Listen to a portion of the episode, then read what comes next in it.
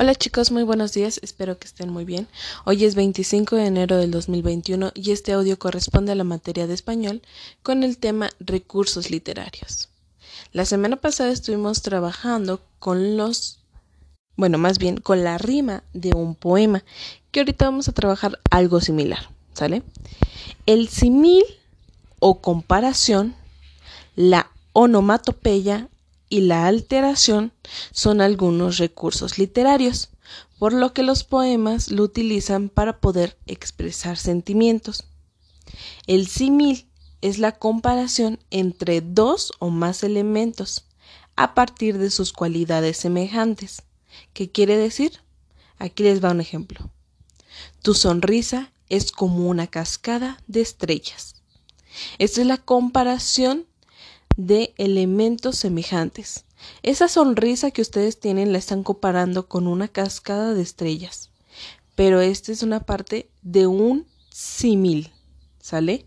O comparación, para poder hacer que esos poemas tengan mayor sentimiento, un mayor, mm, una forma más gustosa para el quien lo está leyendo, lo está interpretando, lo está expresando. ¿Sale? La onomatopeya, en, otro caso, es la imitación escrita de sonidos, por ejemplo, el tren. A eso le llamamos desde lejos. ¿Sale? Vuelvo a repetir este ejemplo. El, onomatopeya es la imitación escrita de sonidos. Onomatopeya.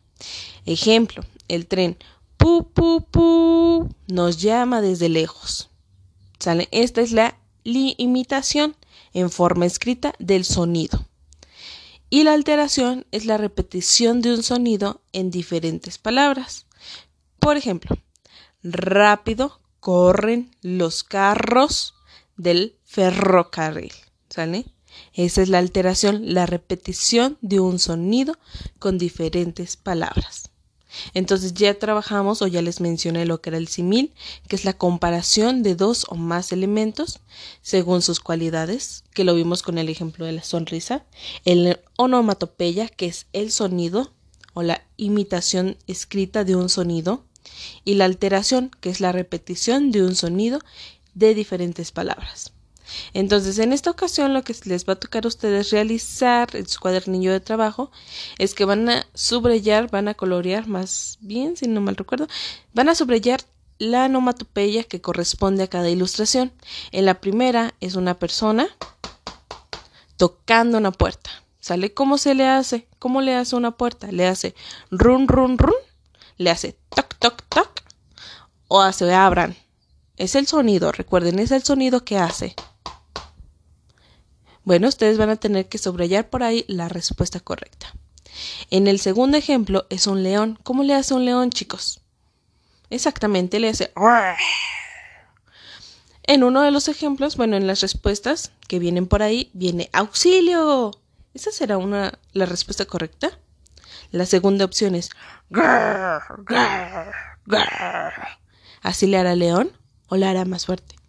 Y la tercera opción es... Boom, boom, boom. ¿Cuál es la opción correcta, chicos? Ustedes van a tener que elegir una y la van a subrayar.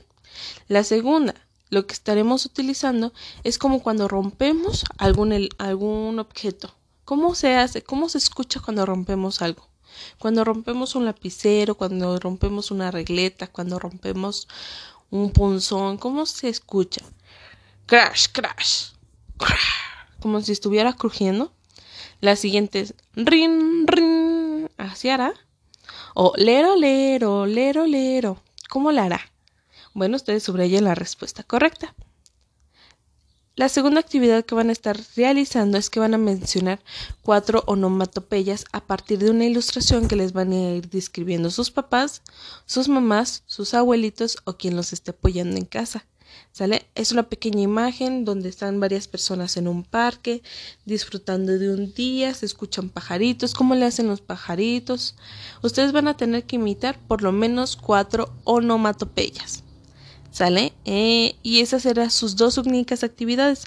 Si tienen duda me pueden mandar un mensaje.